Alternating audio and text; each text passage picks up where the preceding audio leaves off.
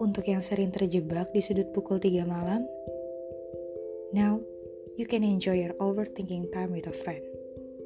Saya akan bacakan ceritamu, lalu kita dengarkan bersama-sama hanya di podcast Waktunya Overthinking.